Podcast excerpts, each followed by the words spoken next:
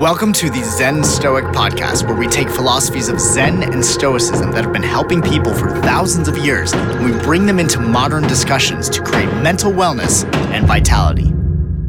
Welcome back, everybody, to the Zen Stoic Podcast. I'm your host, Victor Pirantoni. I'm here with my brother, my co-host, Nico Rebel. Yes, massive. It's yours truly, Nico Rebel, alongside my brother, Victor Pirantoni, on the Zen Stoic Podcast. What's good, family?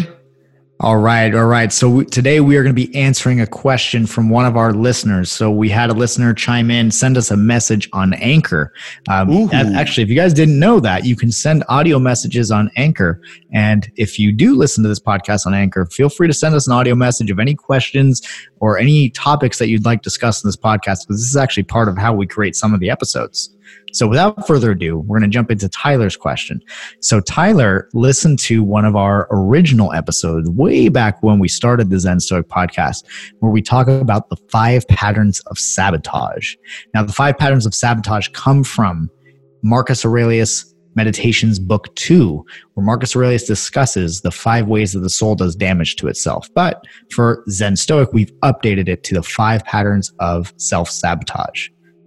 You remember this, Nico? Oh, yeah. This was one of my favorite lessons because, you know, if it's coming from the O G, it's always something good to be learned there. That's right. That's right. So just as a, as a quick recap to the five patterns of self-sabotage, we're going to just recap them real quick. And then Tyler's question was, how do you remedy the five patterns of self-sabotage, or any one of them that maybe you've been doing for a long time in your life? Now, this is a really important question because some of us maybe have been engaging in one of these for a lot longer than we would like. So it's always good to know what the remedies are and what you can start doing right now. And that's what this episode's going to cover. So the five patterns of self-sabotage, or the five patterns of sabotage rather, are number one, to see yourself as separate from reality or separate from nature. Basically what this means is anytime that you get upset, as if you're isolated from all of nature, isolated from reality. So this means an event happens outside of your control, a natural disaster happens, and you get upset as though this is happening to you, like you are somehow the victim in this situation. Now, I'm not saying that these things can't affect you, but to see yourself as separate, as though reality or nature tried to do something to you, that's where we start to sabotage ourselves and put damage on our soul, like the O G would say. Mm-hmm, mm-hmm. So that's the first one. Now, if we're going to remedy that, for instance, one of the best remedies for this particular one is to practice meditation. If you practice meditation, what you start to do is you start to dissolve the lines between the individual ego and all of reality. And when you practice meditation over and over and you begin to build that self-awareness, you start to blur those lines and start to see the external reality almost like a part of your own body and mind. And that is how we start to come back in touch with nature. We come back in touch with nature by simply doing something just as little as meditation on a regular basis. We start to dissolve those lines and stop getting so self-absorbed. So that's the first remedy, meditation, real, simple, executable action that you can take to remove that particular pattern of sabotage. Pattern number two is to deliberately turn your back on someone else or try to do some kind of harm to another person. Now, this is something that a lot of people do when they have a lot of pain. They try to throw their pain at others.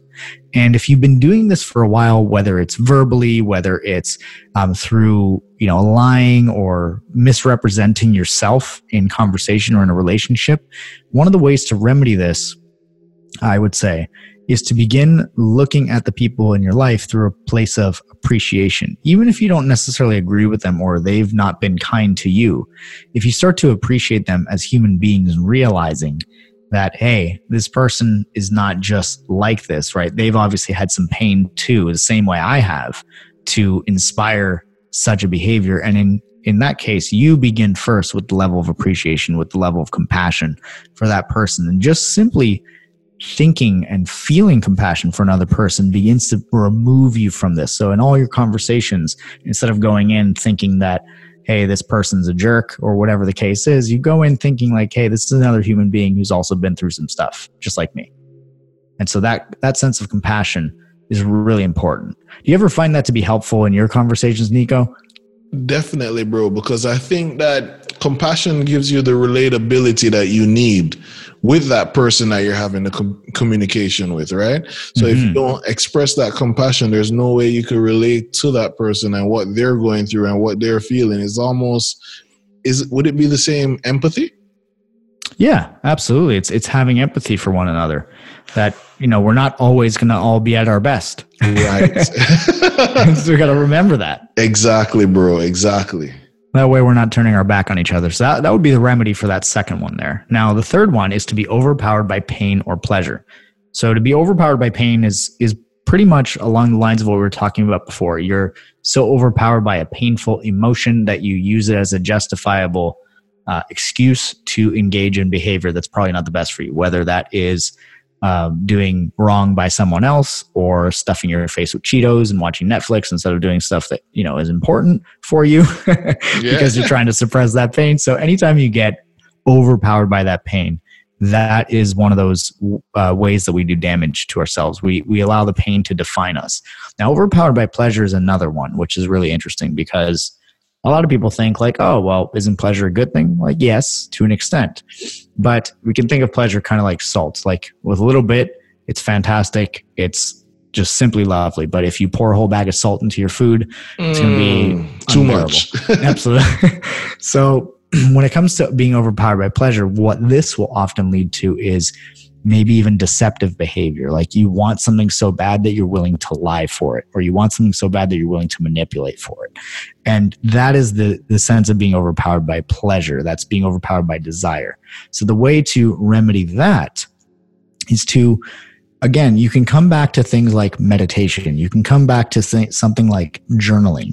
When you have an emotion come up, a painful or a pleasurable emotion where you feel yourself kind of Uh, not centered, but overly excited, overly uh, enthusiastic, um, w- whether it's positive or negative, a good thing to do in that moment is stop, breathe, meditate, reflect in a journal as to what you're feeling, and ask yourself, what is this emotion trying to tell me? So that, that's that's one remedy that I've found works really, really well for myself and for a lot of my students out there.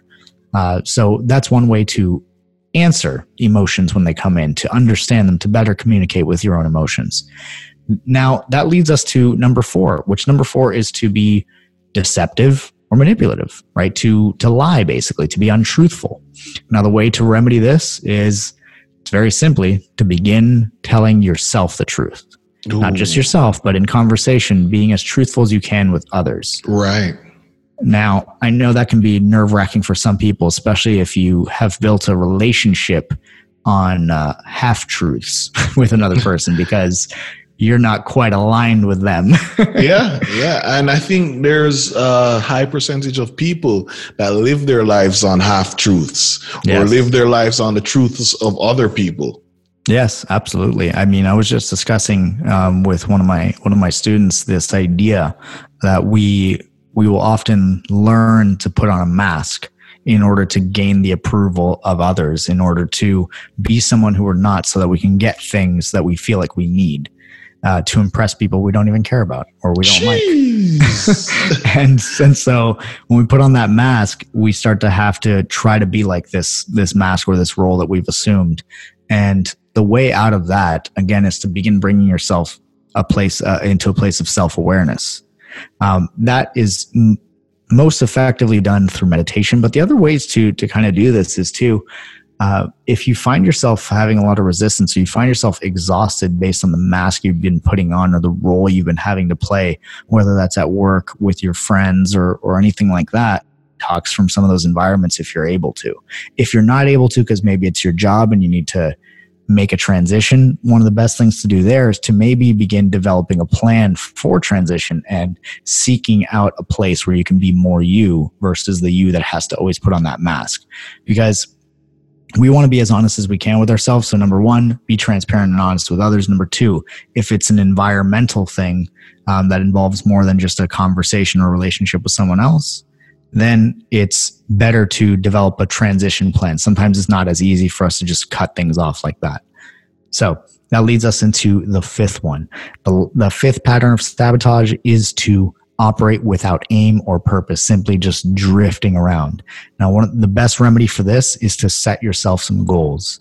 The, you want to remember that the purpose of goals is not to give you a sense of validation, but to give you a sense of direction, to give you something to aim at.